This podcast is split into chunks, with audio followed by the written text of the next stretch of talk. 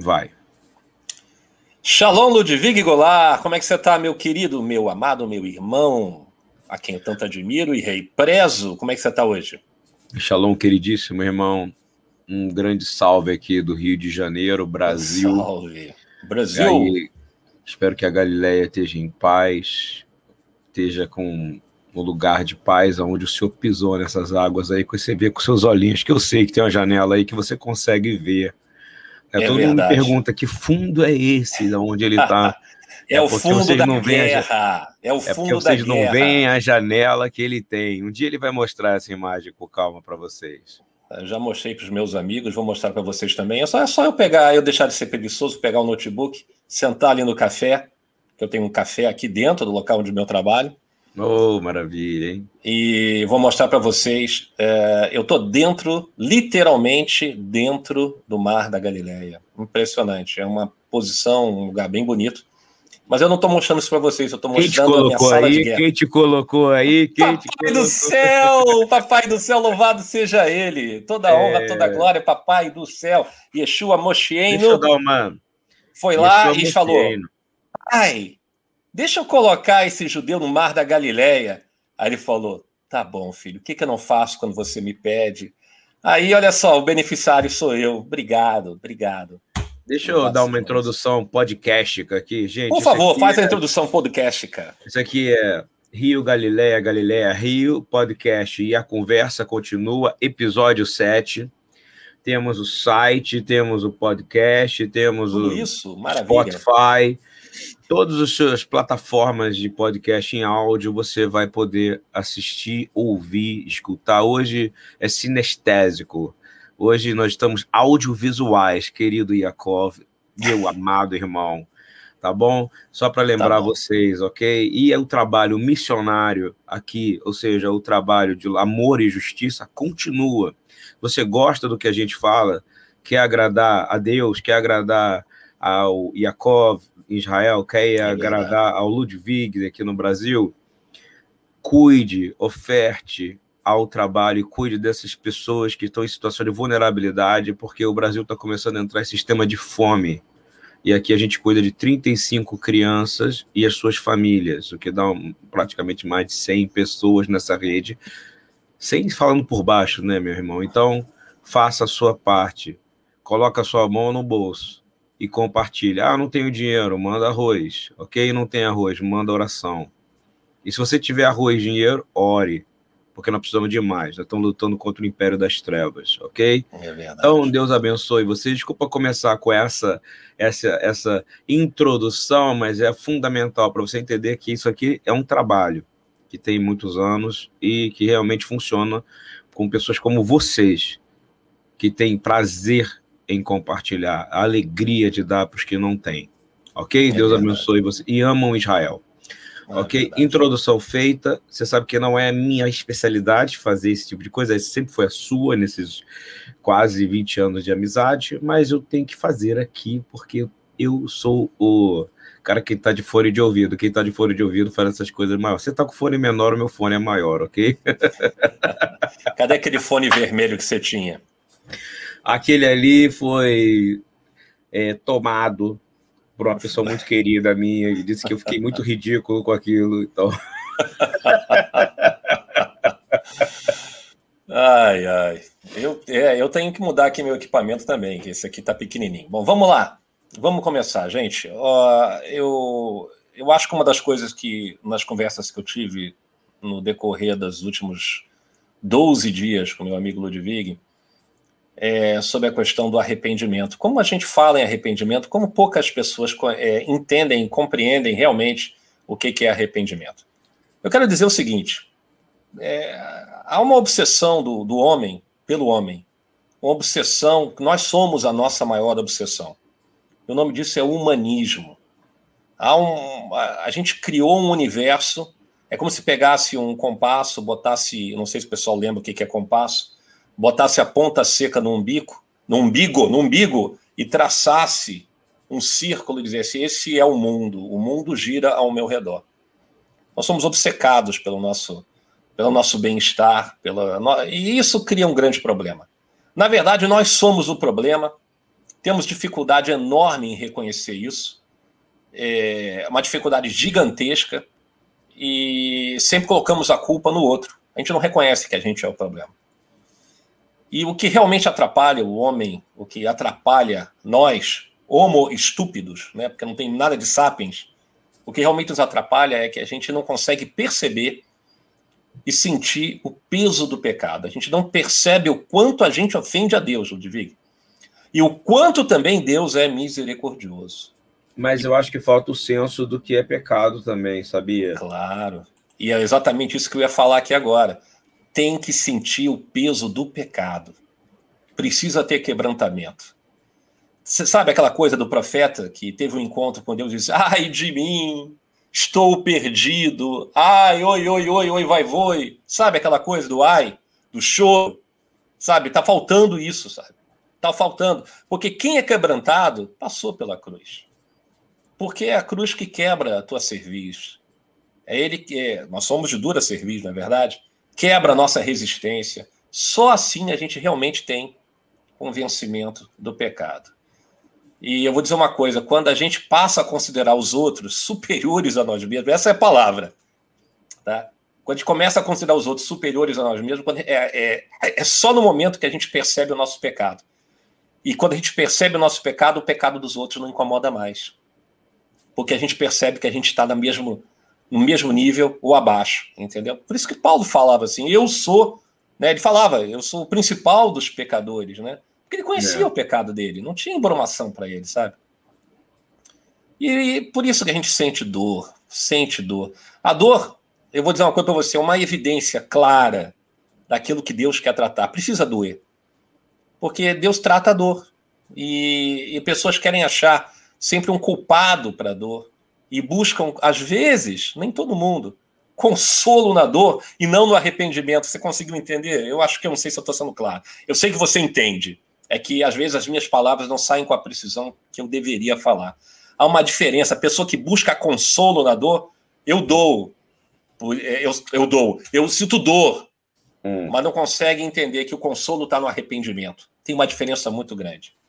Muito grande. Ah, eu tô tá doendo, a vida tá difícil, eu sinto dor, eu sinto dor. E daí, meu amigo?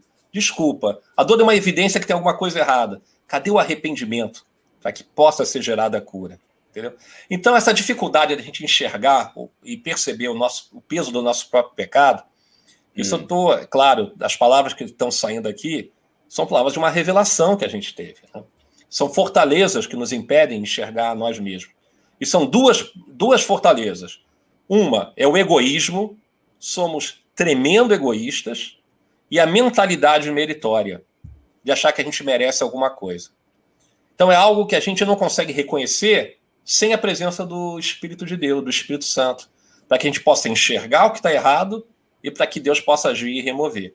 Sabe essa. É, é, deixa eu explicar um pouquinho sobre mentalidade meritória. Sabe aquele negócio? Ah, é, parabéns, você merece. Você é uma pessoa legal, você é uma pessoa esforçada, você é uma, uma pessoa maravilhosa, né? Mentiroso. Sabe? É, é, é uma coisa muito do comportamento meio latino nosso, meio brasileiro nosso que existe, de botar panos quentes. Você me fez uma pergunta uma vez sobre a diferença entre a sociedade brasileira e a sociedade israelense. Aqui não tem pano quente, sabe? Aqui não tem essas pessoas vão direto no ponto. A gente é muito florido quando fala. Eu acho que faz parte da mentalidade e faz parte até do idioma que a gente tem, sabe? Eu sou uma pessoa legal, maravilhosa. Você é uma pessoa legal, maravilhosa, sensacional. Peraí, você pode até ser tudo isso, mas pô, vamos falar de. Vamos falar do que está errado, vamos, vamos enfrentar é, é, é, essa mentalidade meritória que existe, vamos enfrentar. Né? É, nós somos caluniadores, nós somos inimigos do bem e nós somos hedonistas. Vou repetir, tá? Nós somos. Eu poderia usar muito mais outros adjetivos. O que é somos... ser um hedonista, irmão? Hedonista, meu irmão. Explica Isso, para as pessoas que. Hedonista é uma palavra que significa nós vivemos em função do nosso prazer. Nós vivemos isso. em função do nosso melhor interesse. É o amor Nós vivemos em função... self, não é isso? É, aquela coisa de achar, poxa, o mundo, o mundo tem que, tem que sorrir para mim, entendeu? E então eu tenho que ter prazer a qualquer custo. Qual o objetivo da vida? Ser feliz. Quem falou isso? Hum. Tá escrito, o objetivo da vida é ser feliz? Não, não, tem um erro aí. Só pra, como referência, se você for para 2 Timóteo, capítulo 3, eu não hum. vou nem abrir porque eu não quero entrar nisso agora. Quer dizer, caluniador, inimigo do bem hedonista, é um resumo gigantesco de uma série de adjetivos que não são virtudes, ok? Ok. Então, meu irmão, é o teu ego, você que está me ouvindo. É o meu também. Ego, ego, egoísta. Egocêntrico. Olha, é, na verdade, o nosso comportamento, na maioria das vezes, é detestável ao padrão de Deus. O problema não são os outros, o problema somos nós. E a gente tem uma dificuldade, a gente fala da dor, exalta a dor, fala da dor, mas você não vai ter consolo em falando da dor. Tem que buscar o arrependimento, sabe? Chorar, meu irmão. Confessar nominalmente as coisas que você faz, as pessoas que você ofendeu. Tem que começar a falar de arrependimento. Uma vez a gente recebeu, Ludwig, eu tenho certeza que você lembra muito melhor do que eu disso, dessa palavra que eu vou liberar agora, porque foi você que recebeu. e é por isso que eu quero falar essa frase. Eu não, meu irmão, não nem lembro. Você recebeu, querido. Eu não estou dizendo que a palavra veio de Deus, é muito perfeita para sair da nossa, da nossa mente. Da nossa, mente, da nossa mente mentalista que Deixa eu dar uma pausa, perfeccionista. Tem gente que não entende porque que a gente gosta de deixar o outro falar. Eu não estou acostumado com isso. É. A gente gosta de se ouvir. Isso é amizade, é isso. Eu gosto de ouvir o que ele fala, ele gosta de me ouvir. Eu isso ouço e anoto. Ser, deveria eu ser a nossa, conversa, a nossa conversa dos seres humanos, deveriam ser assim. Hoje as pessoas, deveria. antes de ouvir, elas já criticam. A gente tem que se ouvir e ouvir a si mesma no próximo, como eu estou ouvindo agora meu irmão aqui. Só é uma pausa que vocês gostam de ouvir a gente, para entender como é que é a nossa amizade. Um dia a gente vai escrever um livro dizendo como manter uma amizade em fidelidade, café com leite, chama Teologia do Café com Leite. Estou pensando em fazer isso com ele. Já não, por que escrever... Mas olha só, vamos ser mais sofisticados. Cappuccino, cappuccino. Cappuccino, okay? cappuccino. Com leite, com leite. Olha só. Tem muita gente que pergunta como é que a gente pode ser amigo há tanto tempo sem nunca ter tido, né? Eles não conhecem a história do preço que é ter uma amizade, né? Então, não. tem muito a ver com arrependimento, né? É não, se voltar para Deus junto o tempo inteiro, né? Foi sempre assim. também, né? Saber qual é o nosso lugar, qual é o nosso espaço. É começar a entender de... que Deus usa pessoas ao nosso redor, né? Isso. Mas deixa eu ir na frase que você, você falou bem, falou coisas importantes, mas o Senhor falou o seguinte: dois pontos. O único lugar onde justiça e bondade estão juntos é na cruz. É. Porque lá se fez justiça e lá foi derramada bondade. Benignidade, para ser mais exato. Ok? É. Benignidade é uma medida, gente. Você sabe quando você vai fazer um bolo e você pega uma colher de açúcar, aí você pega três xícaras de farinha, aí você pega três ovos. Benignidade é uma medida. E é a medida que Deus usa com a gente. Deus tem usado essa medida com a gente. Né? E a gente tem que aprender a usar dessa mesma medida com as pessoas ao nosso redor. A gente tem que começar a enxergar o melhor que existe em cada pessoa. Para isso tem que, ter, tem que buscar o Espírito de Deus para compreender como é que Deus nos vê e como a gente deve ver os outros. É. Porque todos os encontros que a gente teve, que Deus teve conosco, antes e depois do, do, do, momento do momento cruz, do momento crucial, que é o momento de conversão, foram encontros de benignidade. Todos, é. todos. Deus sempre vê o melhor em nós, sabe por quê? Porque ele enxerga nós em quem? Em Yeshua. Amém. Em Yeshua. Então, as nossas falhas, os nossos, é, é, ela, elas não interferem naquilo que realmente nós somos em Yeshua. Ele não é o nosso acusador, ele é o nosso redentor, e aí ele nos vê com a lente do Espírito, e a gente tem que usar a mesma lente do Espírito para que a gente possa ter a mesma medida, xícara, colher, de benignidade para com os outros. Hum. E se a gente não usar da mesma medida com os outros, como que o Senhor usa conosco, nós estamos perdidos, totalmente perdidos. Porque a gente vai ser medido de acordo com a severidade da nossa medida. Eu queria é. começar dessa maneira e já comecei. Olha só, última vez, a última vez foi o quê? Foi, foi bola de futebol americano? É. Ó, vou pegar minha bola virtual de beisebol, que eu gosto muito, ó. Peraí. Pega o taco. E não é que ele foi pegar o taco Ai, ai, ai, ele foi pegar o taco, gente. É, esse taco vai chegar, esse taco vai chegar. Ele foi pegar um taco, eu não acredito nisso. Você que está nos ouvindo e não está vendo a imagem, ele foi pegar o taco. Ah, olha o taco, rebate, rebate. Dá um home, um, um home run aí. Uau. esse taco é o taco desde a época do State, você sabe disso. Eu sei da história do taco, não vamos falar não. Deixa esse taco essa história para depois. Irmão, olha só, bela vamos introdução. É, a verdade é a seguinte, trazendo aqui porque a nossa conversa, esse é um tempo nosso, vocês são convidados nossos, essa conversa aconteceria com vocês ouvindo a gente ou não. A gente fala todo dia. Então, a gente resolveu compartilhar um dia desse com vocês. Então, é, eu primeiro quero gerar uma. uma tem vindo no meu espírito que pessoas estão muito cansadas, estão insuportavelmente cansados. Quando eu digo insuportável, o mundo está insuportável. De verdade, o mundo está insuportável. E eu me lembro muito bem que uma passagem de Eclesiastes, e eu queria dar essa palavra para a gente começar. Conectar, eu vou conectar ela com, com arrependimento, ok? Vou conectar ela com o tema, mas eu quero passar essa mensagem para vocês.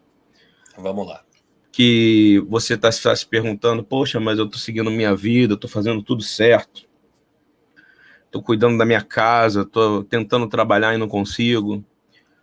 É, o pessoal aqui no Brasil não tem nenhuma ideia de quando vai ser vacinado, como vai ser, é, ou como é que vai comer, né? É, vai uma grande mudança. Então eu quero dizer algo que está no meu coração, Eclesiastes 9, ok? Diz assim: o que nem sempre aquele que que corre mais rápido vai ganhar a corrida. Nem sempre o mais sábio é o que ganha mais dinheiro ganhar mais recurso. Eu falei isso essa semana, ok? O Senhor ele está permitindo a gente passar por um processo de refinamento enorme. E se você está passando por dor, como meu irmão falou aqui agora, abraça a dor, compreendeu? Abraça a dor. Eu vou falar de novo. Abrace a dor. É, não fuja dela, não tente correr dela. Abrace a dor e entenda que a dor ela é um sintoma de que a gente precisa se aproximar daquele que pode tirar de nós não a dor, mas ele pode nos fortalecer e tirar de nós a sensação de sofrimento de pequenez. Se ele te deu uma dor grande, igual deu aquele homem que estava na cruz, preso, um ladrão, e tinha um outro ladrão. Teve um que abraçou a dor com orgulho, sem arrependimento. E teve o outro que abraçou a dor. Quando ele olhou para um homem sem pecado numa cruz, eu vou falar de novo. É, das palavras que o Jacob falou aqui, que são pesadas, é falta de arrependimento de pecado, Amigo, o pecado é transgredir mandamento, principalmente os que saíram da boca de Jesus e os que foram escritos pelo dedo dele. Ok? Não sou eu que falo isso, está na palavra de Deus. Então, nós temos que nos colocar na cruz. Por isso, Paulo vai usar: somos crucificados com Cristo. Sabe por quê? Para saber qual é a sua posição nessa cruz. Se você vai dizer, eu não fiz nada, ou você vai assumir, eu fiz, eu não merecia eu merecia estar aqui e ele não merecia morrer no meu lugar. É verdade. E é, é por verdade. isso que aquele homem que teve essa posição, e Paulo vai falar, tem gente que acha que estou é, crucificado porque estou sofrendo. Não. É entender que a vida, a existência, como o próprio irmão disse aqui, é que ele tem a vida é uma vida no qual a gente já nasce com dor. Vamos viver essa vida e nós temos que abraçar ela. Abraça ela. É mais ou menos o filme A Vida é Bela, sabe? que o mundo está naquela situação de destruição total, Segunda Guerra. Você pode achar o filme ridículo, o que você quiser, mas ele é lindo, porque ele mostra um homem que está vendo um sistema de dor, um sistema terrível, e ele mostra como ele faz como Deus, ele vai mostrando para o filho que no meio de toda a tragédia pode existir uma maneira boa de você ver isso e suportar a dor. Isso não afastou ele da morte, isso não afastou ele de nada. O Jesus morreu ou não morreu? Eu estou falando do personagem, a pessoa, o homem. Morreu. Aquele homem da cruz morreu ou não morreu? Qual deles eu estou falando? Os dois morreram, mas só um, só um teve uma posição de dizer claramente: é, eu não fui o que corri melhor na vida, eu não fui o que fui mais sábio, porém, no final da vida, eu entendi que ganhar essa corrida é dizer: eu realmente merecia estar aqui, eu realmente mereci passar por tudo isso, mas, como diz o Salmo 23, no último segundo do suspiro, ele conheceu o pastor, e a bondade do Senhor e a misericórdia dele perseguiram ele, e ele pôde viver eternamente debaixo das bra... debaixo do cajado, ou seja, da, da mão do Senhor. Então, isso serve muito para essa introdução, se deu uma introdução interessante. Por quê? Porque se a pessoa ela não abraçar a dor, ela não abraçar as circunstâncias, ela vai ficar achando que a dor, ela vai carregar, além da dor, ela vai carregar a culpa. E além da culpa, ela vai carregar por que, que eu tô assim? Ela vai começar a virar um murmurador. E aí as coisas que ela vai usar para escapar são sempre humanas, físicas, né? São sempre um pudim de leite, é sempre uma nova mulher, é sempre uma nova namorada, é sempre uma comida, é sempre um jogo, é sempre uma partida. Ai, me senti tão bem agora, tá? Mas a dor tá ali, não é isso? É, eu, eu, eu tenho tido a oportunidade durante esse período de pandemia, tá falando com, com não, eu quero dizer que milhões de pessoas doentes e morrendo, né?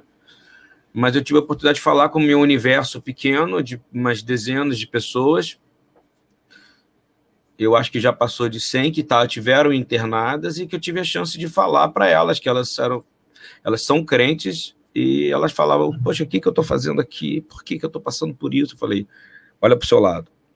Olha para o seu lado agora. Olha para o seu lado. Não é melhor passar com Jesus do que sem Jesus nessa cruz? Não é melhor passar com Deus do que sem Deus?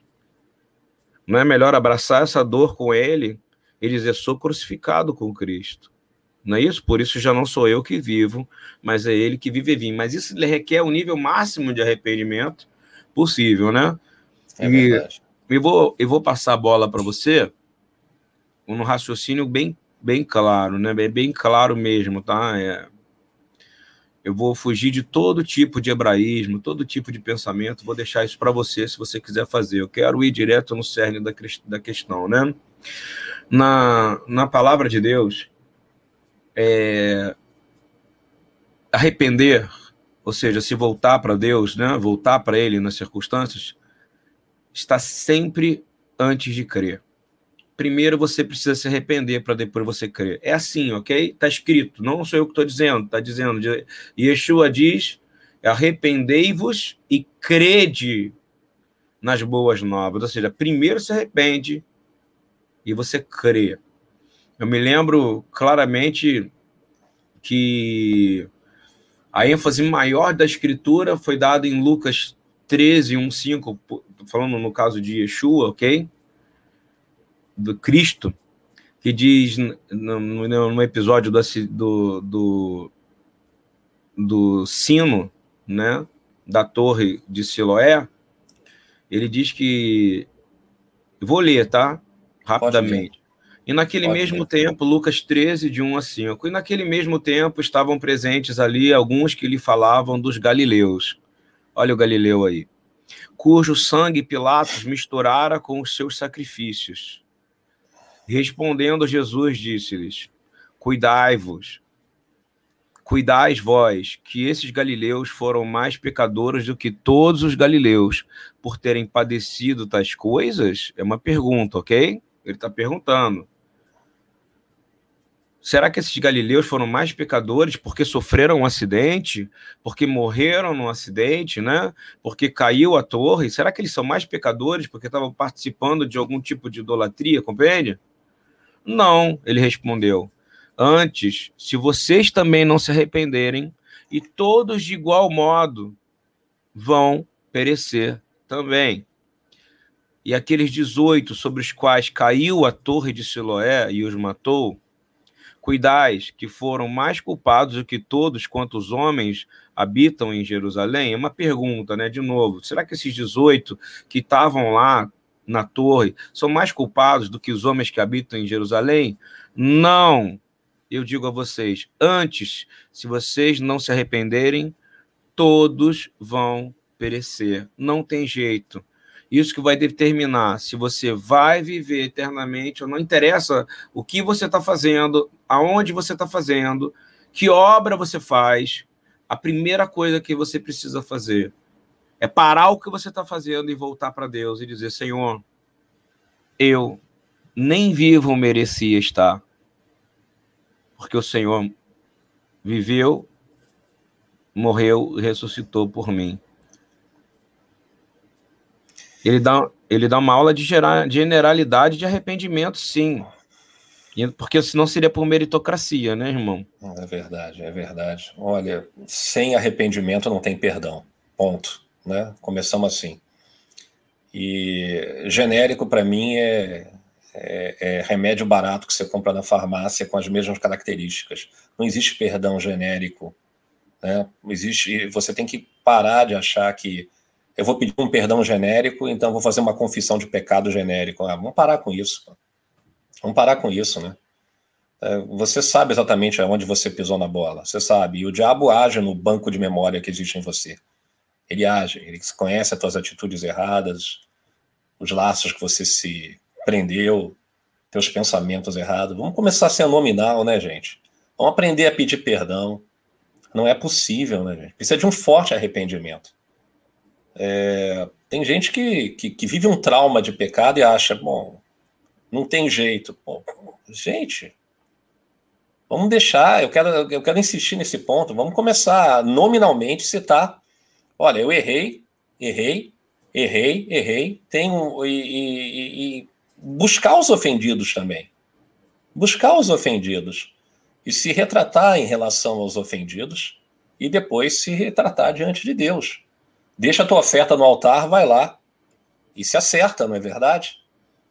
É, é eu eu esse, acredito que isso é fundamental, né? Esse, Você não acha exemplo, isso? Eu acho sim. Eu, esse exemplo que eu dei, ele não é aleatório, tá, querido? Uhum ele é simples assim. A gente está vivendo num mundo onde as pessoas falam assim: esse é um problema dele, né? A igreja, os judeus, Israel, não é isso? Tal, era sempre assim, não é? Era sempre o outro, não é isso? Uhum. Né? Que nem quando eu era criança, eu tinha que ouvir piadas antissemitas, né? Que eram naturais há 30 anos atrás e que não eram crime, né? Como eu ouvia, né? Me perdoa falar isso, mas eu ouvia coisas tipo: o de cima é meu, o de baixo é do judeu, né? Ou seja, quando pisava no meu pé, né? É, mesmo sem ser judeu, você imagina. Eu estou dizendo como é que funcionava o mundo há 30 anos atrás. É, judeu é aquele que faz judiação, né? Que judiou. É, né? que judia, ah, judiou de mim, né? É. Ou seja, e aí passa essa filosofia agora, porque agora é preto, é branco, não é isso? É direita, é esquerda, né? É LGBTXYZ, não é isso? Vou falar para Deus. Se hoje uma pessoa, eu vou falar uma coisa muito é, confrontadora, tá? Deus perdoa todo tipo de pecado. É uma isso boa é uma pergunta, né? Isso é uma, é uma... pergunta para quem? É... Você acha pra que eu você. vou. Não, eu não vou responder, não vou cair nessa. Imagina se eu errar. E se eu não errar tem, na resposta? Não tem erro, olha só, presta atenção. Todo eu acredito. Aquele, que... é. Todo aquele que invocar o nome do Senhor esse será salvo. Mas ele diz que muitos chamaram, vão me chamar pelo nome, eu não vos conhecerei. E o profeta Isaías fala que muitos me amam de boca, mas o coração está longe de mim. Eu estou falando uma geral. Então é o seguinte: sim, se você se voltar para Deus de verdade, só que aí tem um problema, meu amigo. Um problema gravíssimo que envolve algo e que eu gosto muito de falar que vem do, do Derek Prince. E muita gente fala, tomou posse dessa palavra como se fosse de si próprio, mas é do Derek Prince, ok? O homem que hum. viveu aí nessa região. Adotou nove filhas aí, tá? De todas as, eh, de todo tipo de etnia que você puder imaginar. Aí na Galile... aí em Jerusalém. É, ele disse o seguinte: olha, um homem arrependido, a primeira coisa que muda nele é o caráter, não o carisma.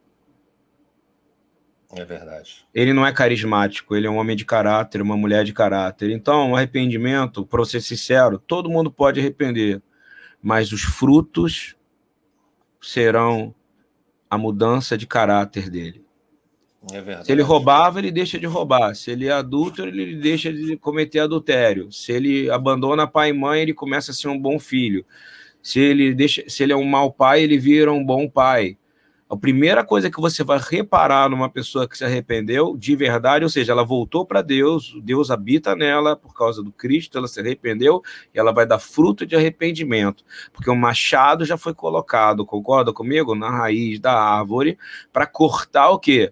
O mau caratismo que habitava em nós. Porque se quando nós nos arrependemos, nós voltamos para Cristo, nós voltamos para o Mashiach e porque pode ter irmãos judeus ouvindo que ainda não tem a revelação, porque ainda não foi o tempo desses irmãos receberem a, a revelação de quem é o Mashiach, mas eles creem messianicamente, sim, de que quando você crê no Deus de Abraão, de Isaac e de Jacó, você tem uma vida transformada, assim.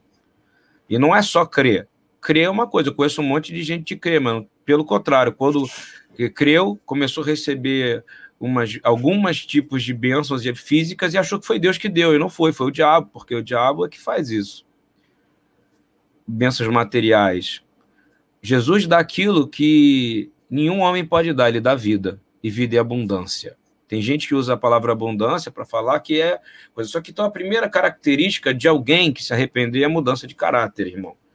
E, é e mudança de caráter, se pecar é quebrar mandamento, concorda comigo? É. Eu me lembro da conversa dele com o príncipe, né, com o menino que era que era rico e que era um estudioso da Torá. Ele não cobrou os mandamentos divinos, concorda? Os primeiros cinco. Ele uhum. cobrou os últimos cinco, concorda? Você rouba, você mata, você guarda seu pai, honra seu pai e sua mãe, não é isso? Você cobia. Ele disse: Não, não, não, não, eu, eu guardo esses mandamentos. Então agora vende tudo que tem, me segue. Uau, aí ele estava vendo o caráter do cara, se tinha mudado, entendeu ou não? É verdade, é verdade. Então, é assim, verdade. quer saber se alguém se arrependeu?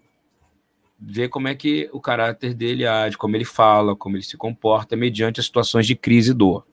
É, e eu acredito também, tem muito a, a questão do a acusação, né? Alguém nos fere e a gente reage errado. A gente está sempre acusando o outro e julgando, julgando os outros e não consegue se enxergar e agir com a mesma medida de benignidade, benignidade, a porção que a gente falou aqui, é. o Senhor vê, nos enxerga e nos trata, né? A gente reage errado, a gente forma uma cicatriz, sabe? Alguém nos fere, a gente forma uma cicatriz como se fosse levantar um muro. É, muro é, você encontra aqui em Jerusalém. Né? O Éden não tem muro. Não a, gente tem que, a gente tem que começar a buscar um processo de limpeza da mente da gente, sabe? Por exemplo, é, eu, eu queria falar sobre, sobre essa questão, porque a falta de arrependimento, muitas das vezes, é falta de oração também, sabia? A mente fica distraída, a mente não tem foco. Aí, quando a gente não dedica a nossa mente para Deus, a gente está roubando energia daquilo que Ele pode fazer na vida da gente, né? Por é. exemplo, oração, oração não é um trabalho. A gente já falou sobre isso uma vez, né? Oração não. é um prazer. A gente precisa ter horas de oração. E a gente precisa ter um, criar um ambiente de oração. É, é, a gente toma banho todo dia, a gente escova o dente todo dia. A gente cuida da nossa higiene do nosso corpo todo dia. Por que não cuidar da nossa, da nossa higiene pessoal? Por que, que a gente não faz a, a higienização da nossa alma? e cria um ambiente de oração para resolver as coisas que estão dentro da gente que, e buscar o, o, arrependimento, entendeu? Aí, ao invés de a gente buscar o arrependimento, a gente busca um entretenimento. É. Não é verdade? A gente busca é. distração. Distração não vai resolver. Não, o culto. O é placebo, culto, é placebo, o, na verdade. Só, o culto, seja ele qual for, dentro do ambiente judaico ou do ambiente é, cristão, seja ele de qualquer denominação ou, ou credo, ok? ele não deixa de ser uma plataforma de entretenimento. Tem um altar, tem alguém em cima do altar, com um microfone na mão e um monte de gente sentada dizendo: me senti bem, estou voltando para casa. Nada conta, porque eu vou todo sábado. É, vai fazer alguns anos que eu já não ministro em cima de um púlpito, porque isso Deus me falou que não seria mais para eu fazer. Aliás, Mas, falou que o altar é o lugar mais perigoso do mundo, na verdade. É, e a verdade é que é, a gente precisa entender uma coisa que é muito importante para isso. É, do, disso que você acabou de falar. Oração, falar com Deus, conversar com Deus é uma chance que Ele te dá de ser coparticipante de algo que você é beneficiário, de ter um tempo com Ele. E a verdade é que o tempo que você dedica qual é a única coisa que você pode ofertar para Deus? É uma boa pergunta hoje, de novo. Eu estou fazendo perguntas difíceis. Qual é? Tempo. Olha só, meu amigo, dízimo, oferta. Meu amigo, você sabe que você tem que compartilhar. Deus criou ricos na terra e pobre para que o rico pudesse compartilhar as riquezas que ele tem com quem não tem. Faça isso. Eu tenho trabalhado para isso, meu irmão também. Eu conheço um monte de gente que tem trabalhado e tem compartilhado bastante, graças a Deus, e tem ajudado muitas pessoas, servido ao reino. E tem gente que vai levar isso onde a traça come e o ladrão rouba, né? Mas eu estou falando uma coisa, uma coisa que ninguém pode te dar, a coisa mais valiosa que você tem e que é uma criação de Deus, que é o tempo. Ele quer que você devolva isso para ele. E orar é sacrificar a única coisa que você pode sacrificar, o seu tempo. Isso porque adorar é sacrifício. Concorda, irmão? Adorar em hebraico é sacrifício. Na palavra é de Deus é sacrifício. Então, é o que, que você pode sacrificar hoje? Ah, eu vou dar meu Isaac, aí eu dou, tiro um anel, dou, dou. Não, isso tem que fazer. Meu amigo, isso é Isaac, isso é um anel. É. Dar, dar, te dá mais alegria. A gente falou isso na semana passada. Esse ano, a gente está indo nessa, esse capítulo, a gente está tá indo no mais alto, que é o sacrifício do seu tempo. É verdade. Porque eu estou morrendo agora, numa perspectiva humana e científica. Nós estamos dando 37 minutos e 55, agora já é 56, já me morri um segundo. Aliás, foi então, bom seguinte, você ter falado que você já está marcando a hora aqui para mim, para eu saber a hora que eu tenho que terminar. Então, a gente está a gente tá morrendo por um, é, mas... para um pensamento científico, ok? Pelo Mas se a, gente, tempo, né, se a gente dedicar esse tempo, né, que tem um Deus, né, que é o Deus que faz a gente ter medo do tempo, ser controlado pelo tempo, né, e colocar o Senhor criador desse tempo sobre tudo, né, que é o eterno, né, que é o nosso Deus, o Deus de Abraão, Isaac, Jacó, que é Yeshua, nosso Messias, a gente começa a devolver para ele aquilo que ele nos deu, tempo de vida. Então, quanto mais você buscar Deus e cultivar, eu digo, eu gosto de dizer uma coisa muito que eu ouvi muito ao longo da minha vida. Eu quero ser mais parecido com o Senhor. Para ser mais parecido com o Senhor, eu tenho que conhecer mais Ele e tenho que amar mais Ele. Para eu conhecer mais Ele, eu tenho que dar mais tempo sacrificar meu tempo, um minuto, dois minutos, três minutos, uma hora, duas horas, mas não é para eu parar e ficar ajoelhado uma hora, duas horas. Paulo resolve isso muito bem. Efésios 6,18, ele fala: orai incessantemente em espírito. Amém. Ou seja, eu posso, eu estou falando contigo agora, eu estou orando. Eu não estou fazendo pedido, é, nada. Então eu te digo, o seu tempo é a coisa que você pode dar para Deus. Aí é vale, por exemplo, eu vou falar para eles uma coisa que, se você não quiser, a gente dita depois. É, você está no seu trabalho, Tô. num horário livre do seu trabalho, num tempo off que você está tendo agora, num break. É verdade, sexta-feira. Você podia estar tá agora comendo, dando correndo no Mar da Galileia, comendo é, strudel, sei lá, é, falafel, falafel é... Falafel e shawarma, como eles falam. Podia estar tá, podia tá visitando sua mulher, mas você preferiu dar seu tempo para falar da coisa mais importante da sua vida, é que é falar de Deus, do seu Criador, daquele é que toma café com você. Quando você toma um cafezinho, quem é que está com você? Ou seus problemas, ou a sua dor, ou ele. Ele falou que ele vai sentar contigo numa mesa. E se ainda que você passar pelo vale da sombra da morte, não é isso? O Senhor vai estar contigo. Você Amém. escolhe, passa sozinho ou passa com ele. Agora, como é que você passa com ele no Vale da Sombra da Morte? No UTI. Você uma vez já me levou no UTI, você lembra? Eu fui internado, acharam que eu tive um infarto, eu não tinha nada. Me procuraram, me procuraram, mas me botaram no UTI. Fiquei três dias, lembra, por engano? Três dias. Três dias. Nesses três dias, eu não fiquei sozinho. O Senhor ficou comigo foi quando ele falou tanto conosco, tanto comigo, e me mudou. Tinha duas escolhas, ou eu ficava no TI, ou eu ia para os atos do Senhor. Eu preferi ficar nos atos do Senhor. Que mais vale um dia, não é isso? No ato do Senhor do que toda a minha vida. É, então você escolhe.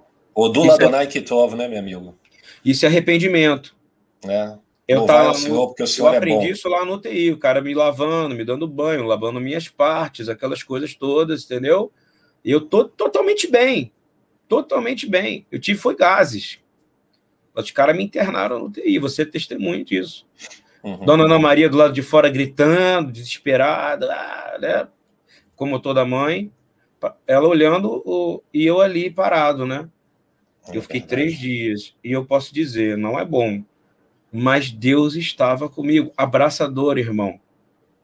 Se arrepende. É, Tem gente que acha que se arrepender, é. eu queria muito que você falou se arrepender, é chorar. É sim.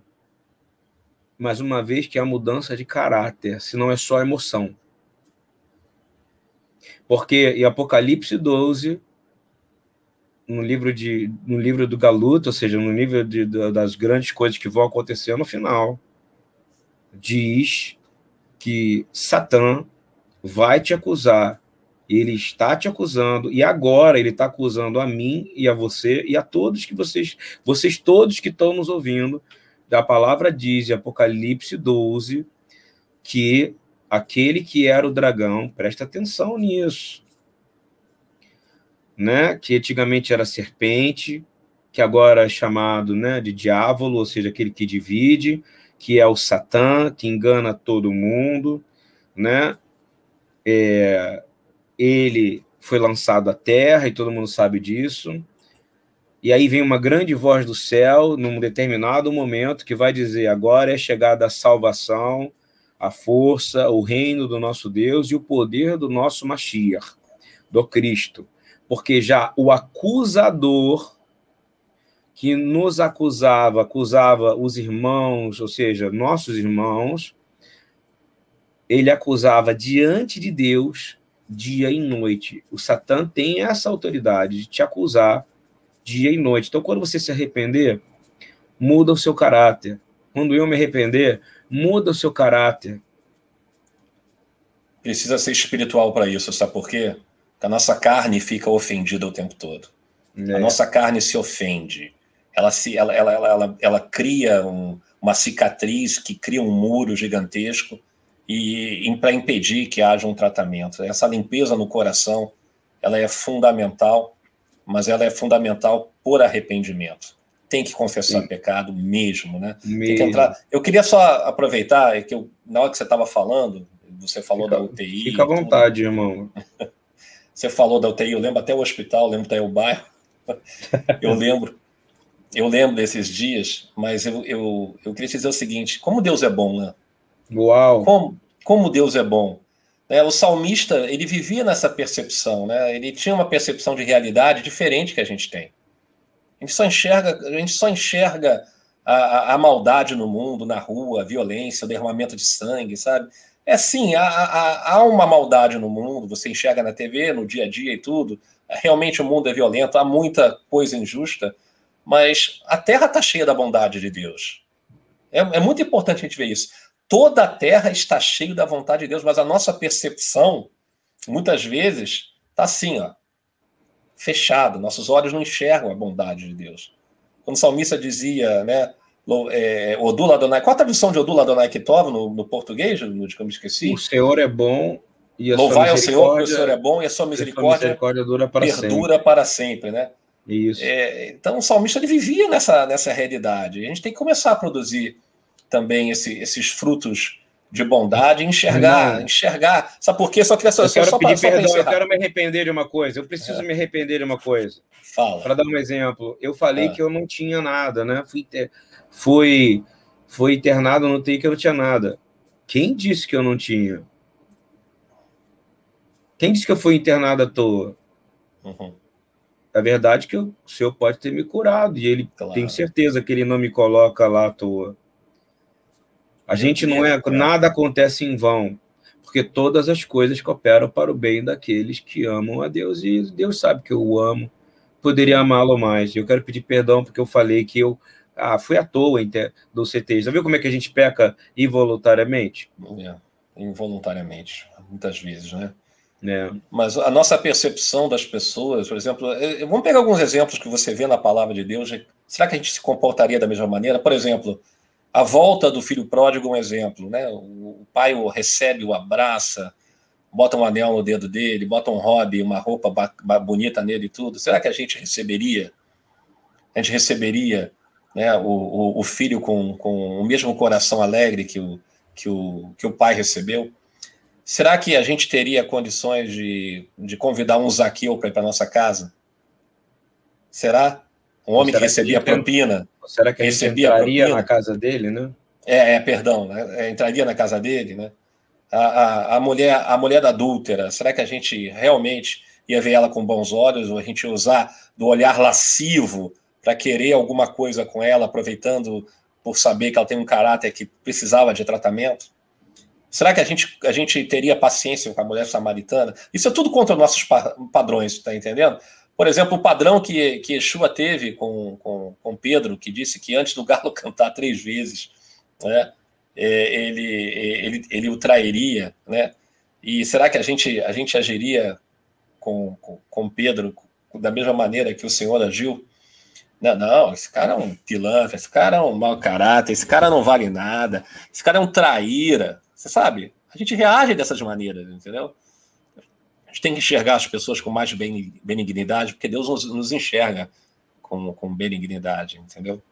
É algo que eu queria só, só, só colocar, porque eu acho que é importante é, a é gente é importante. mudar a nossa medida de benignidade. Nossa, nossa medida ela é insuficiente, ela é errada, a gente deixa o nosso coração se mover por suspeita, a gente é incapaz de perdoar, a gente é muito bom de acusar, muito bom de acusar, a gente faz o papel do outro, a gente faz o papel do Satã, não o papel de Yeshua. Na hora é. de perdoar, a gente prefere ficar do lado do outro lado, entendeu? A gente está é. mais para bode do que, do que, do que para cordeiro há muito tempo. E queria e que os irmãos ouvissem que a gente está dizendo nós, né? Não tá nós, nós, ninguém. nós. É, estamos usando nós, nós, então sou eu. Meia culpa, minha máxima é, culpa, ok? É, para você é não ficar ofendido na carne, você que está do outro lado, e achar que isso é, é, é algo específico onde nós. Eu não, eu não tenho nada a ver com isso. Como eu não é. tenho nada a ver com isso? Eu tenho a ver queria, com isso, sim. Eu, eu vou ler um comentário do, do um comentário de Paulo, ok? Que me toca muito, tá? Vamos lá. E eu estou ainda sentindo que pessoas que estão nos escutando, e né, é óbvio, né, estão sofrendo muito, passando por dificuldades, ok? E a melhor solução para você vencer essa dificuldade abraçar a dor e abraçar a dor é se arrepender, é buscar verdade. Deus. É verdade. Busca Ele. Busca Ele. Olha as coisas pela perspectiva, como Paulo vai dizer agora em segunda carta de Paulo a Coríntios. Eu vou ler, tá? Porque ele está falando isso baseado na Torá, baseado na lei nos profetas e nos ensinos dos apóstolos. Ele é um homem que conhecia muito sofrimento, e dor e o pecado e o arrependimento. Que ele conhecendo a Torá, ele conhece muito bem de pecado, não é isso? Então, então eu vou ler. É, 2 Coríntios 1, versículo 2. Graça a vós e paz da parte de Deus, nosso Pai, e da do nosso Senhor Jesus Cristo. Ele vai fazer uma bênção, né? Bendito seja o Deus e Pai de nosso Senhor Jesus Cristo, o Pai das misericórdias e o Deus de toda consolação. 4. Que nos consola em toda a nossa tribulação, para que também possamos consolar os que estiverem em alguma tribulação, com a consolação com que nós mesmos somos consolados por Deus. Porque, como as aflições de Cristo são abundantes em nós, então, amigo, não tem como fugir, ok? Das aflições. Assim também é abundante em nós a nossa consolação por meio de Cristo. Querido, nós precisamos entender que isso aí faz parte da nossa vida. O sol nasce para todos, preste atenção. Os céus entram em festa. Festa mesmo quando um pecador se arrepende. E eu vou te dizer, nós somos pecadores que precisamos voltar para Deus todo dia. É um processo de volta para mim, que eu volto para você. Volta para mim, que eu volto para você. Como é que é mesmo em hebraico? Chuva Israel, chuva Israel, volta, volta para mim. Isso. Por isso arrependimento é ter chuva. Muito banalizado essa palavra, muito banalizado no meio falso, né, de juda, judaizante. Vou fazer ter chuva, não tem mínima ideia do preço do que é para um judeu voltar para Israel. A maioria nem quer voltar, a gente sabe disso. A maioria dos meus amigos judeus não tem interesse de voltar para Israel. Você é um dos poucos que querem voltar e quiseram voltar. Estou falando como judeu, não estou nem falando entrando em nada, porque prefere morar em Nova York, prefere morar em outro lugar. É verdade. Né? Pode morar é em qualquer lugar, não é verdade ou não? Hoje são É verdade. Hoje a palavra techuvá, ela é parte de um processo burocrático religioso, onde a pessoa adquire uma religião para adquirir uma cidadania para sair de um país para ir para outro. É verdade, é esse o processo. É, vira, um, e... vira, vira um dati ou uma datiá aqui, que é uma religiosa. Entendeu? Um religioso aí, ou uma religiosa. Exatamente. Então, abraça essa dor, abraça esse sofrimento. Não tem jeito. Nós estamos passando por esse, essa, essa, esse problema dessa, dessa enfermidade mundial. Mas a pior enfermidade que existe é que está no coração do homem. Então vamos abraçar, vamos buscar a Deus, vamos tentar ser melhores, vamos procurar, pedir para o Senhor nos revelar, ou seja, o Espírito do Senhor, não vai ser por força nem por violência que a gente vai mudar ninguém. O Espírito de Deus vai convencer você. Se você pedir, tem uma oração que o Senhor nos ensinou a fazer e eu queria compartilhar. Senhor, me convence do pecado. Amém. Senão eu não vou é conseguir me arrepender. Se eu não souber onde eu pequei, tem que ser nominal, eu tenho que saber, porque, Senhor, eu sei que eu errei em alguma coisa, me perdoa, não. Você tem que saber aonde você errou. Claro, senão vai ser genérico, você tem que saber exatamente. Porque né? toda vez que o Senhor ia conversar com Israel, por, e eu não preciso, para você, para não dar muito exemplo sobre Tanar, ou seja, né, que é chamado de Antigo Testamento, vamos mudar de uhum. Paulo. Paulo diz porque e o, Senhor em glória aparece para ele numa aparição e fala: Por que me persegues? Ele sabia o pecado dele. O Senhor sabe, eu vou te dizer uma coisa, irmão. Na verdade, perseguir é aquele que não, que não tinha pecado. Exatamente. Mas aquele que era o perseguidor é aquele que estava cheio de pecado. E, e é muito corporativo, presta atenção. Se você acusa alguém, você está do outro lado. E talvez se você acusa alguém que está em pecado, talvez o Senhor apareça para você e vai dizer: por que, que você está tomando o meu lugar? É verdade. Por que, que você está fazendo Porque isso? Porque só né? eu posso perdoar pecado. Eu sou o único que podia tirar a pedra e não atirei. E é por isso que eu falei. Eu sou o único que nasceu sem pecado e andou sem pecado nessa terra. Vocês não. Vocês são frutos do desejo do varão seja, são nascidos de pecado. Mas em Cristo você é nova criatura. É em mim, mas isso não te dá o direito de você tomar minha posição de juiz e de advogado. É verdade. Que a única então, causa ganha, né, Lud? Cá para nós, né? É, e, Porque e... você, você, você, tem um advogado que é juiz ao mesmo tempo. É. Que coisa que você quer mais? isso é tão importante. Isso é tão importante. Isso é muito importante porque para é, nós temos que sentir a dor do outro. Eu ando ali na Quinta da Boa Vista travesti. Ah, os travesti, que absurdo! Tem que tirar esses caras daqui, prender eles todos. Ah, é? Quem criou eles? Foi você, bonitão?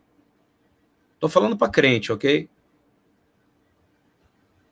Aí para lá, ora pelos caras, o cara chora, entendeu? Que sabe um volta para casa. Faz a tua parte, cara anda na rua, os caras que limpam o vidro, né? Que joga, eu odeio parar nesse lugar aqui, porque os caras jogam água no meu vidro, no meu carro. Aqui no Rio tem um lugar que os caras jogam água, te obriga a limpar o vidro, entendeu? Dá uma raiva. Aí, o famoso aprendi... paninho sujo. Sabe o que eu aprendi a fazer? Eu vejo aonde está em mim o pecado, que eu não consigo olhar e ter compaixão desse cara. É verdade. Aí eu abro a porta do carro, desço e falo: posso orar por você? Quem anda comigo sabe que eu já fiz isso, faço isso. Mas sabe por quê? Porque é fácil dar dois reais, mas é difícil você pregar o Jesus vivo e amar o cara na hora que ele está fazendo algo que você não gosta contra você. Então, é, na verdade, até o final naquela cruz, ele deu um exemplo para nós. Na dor, ele pensou mais no outro do que nele. Pai, perdoa ele. Ele, o Eduardo, o Yakov, o Ludwig e todos que estão ouvindo, porque eles não sabem o que fazem. Aproveita isso. Busca o Senhor hoje. Conscientemente. E se arrepende do pecado conscientemente. Nomina cada um deles. Não estamos entrando em Páscoa semana que vem. Querido, pensa bem nisso. Começa a pensar. É isso que eu tenho para falar. E na Bíblia, arrependimento vem antes de crer, porque religião não é arrependimento, ok? Arrependimento é algo entre o homem e Deus. É isso aí. Eu acho que a gente pode encerrar agora. Eu queria só que você conduzisse a oração, se você me permitir, sugerir que você conduza a oração. Lembrando que eu comecei falando aqui sobre uma palavra que a gente recebeu, que existem duas fortalezas que impedem o nosso arrependimento em enxergar aquilo que está errado em nós. O egoísmo e a mentalidade meritória. Eu não sei, gostaria de sugerir, se você sentiu no teu coração, que você orasse para que caísse essas fortalezas, o egoísmo, o nosso ego e a mentalidade do mérito, que a gente acha que a gente merece alguma coisa, que a gente é legal, que a gente é esforçado, que a gente fala bonito, que a gente é capaz de transformar alguma coisa ao nosso redor, na verdade a gente não merece coisa alguma. Tudo é pela graça do Senhor. Que, que caia essa mentalidade meritória, que caia esse egoísmo tão, não é nem enrustido, tão explícito que existe na mente e no coração da gente. Pai amado, Pai querido, muito obrigado por esse momento. Tu és, é, nas tuas características, diz que tu és conselheiro, Deus forte, príncipe da paz, Pai de misericórdia.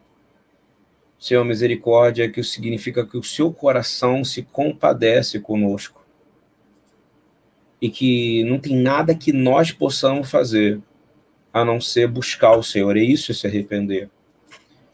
E eu quero dizer aos irmãos que estão nos ouvindo, longe de nós dizer que nós não somos necessitados de arrependimento ou da misericórdia. É pela misericórdia e pela bondade de Deus que nos persegue que nós estamos vivos aqui. Irmãos, religião, presta atenção, a sua denominação não substitui arrependimento. A meu, eu ir para o culto não substitui arrependimento. Amém. Arrependimento é aquilo que o apóstolo Paulo diz, é ser crucificado com Cristo. É estar na cruz, Senhor. Então, nessa cruz que nós estamos agora, e o Senhor disse claramente que o Senhor não vai dar cruz maior do que a gente possa carregar. Por quê? Porque o Senhor está ali, olhando para nós. E na hora que tiver pesado, se nós buscarmos o Senhor, o Senhor vai olhar para nós e vai nos ajudar a ir até o final que você consiga ir até o final. As misericórdias do Senhor se renovam a cada manhã. Lembra-se disso. O rei é vivo, o rei é existente, e ele está aqui para te ouvir e me ouvir. E eu peço, Senhor, Roxianá, salva-nos, Senhor. Tem misericórdia de nós. E como diz a Bircata Coaninha, bênção sacerdotal, né, que o Senhor tenha misericórdia de cada um de nós.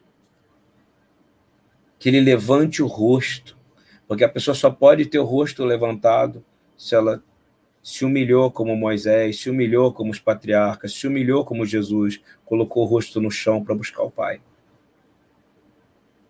E aí sim, depois de, da misericórdia, você pode levantar seu rosto e receber a paz que só Ele pode dar, que vem do reino dos céus. Que o Senhor abençoe a todos. Lembre-se bem, não interessa quem é, todos são necessitados da misericórdia de Deus e todos precisam se arrepender. Lembra do que a gente falou sobre a torre, o acidente na torre, sobre aqueles homens que morreram na torre. Muitos achavam que eles tinham pecado e Jesus disse: Não interessa. Se vocês não se arrependerem também, todos vão perecer. Se nós não nos arrependermos, todos perecerão. Então nós nos arrependemos, Senhor. No nome de Yeshua. Amém. Amém. E que haja quebrantamento. Em nome de Yeshua. Amém. Amém. Shalom, Ludwig. E a conversa Shalom, continua querido. semana que vem. Shalom. Semana que vem é peça, só para lembrar. Ah, é. Deus abençoe a todos.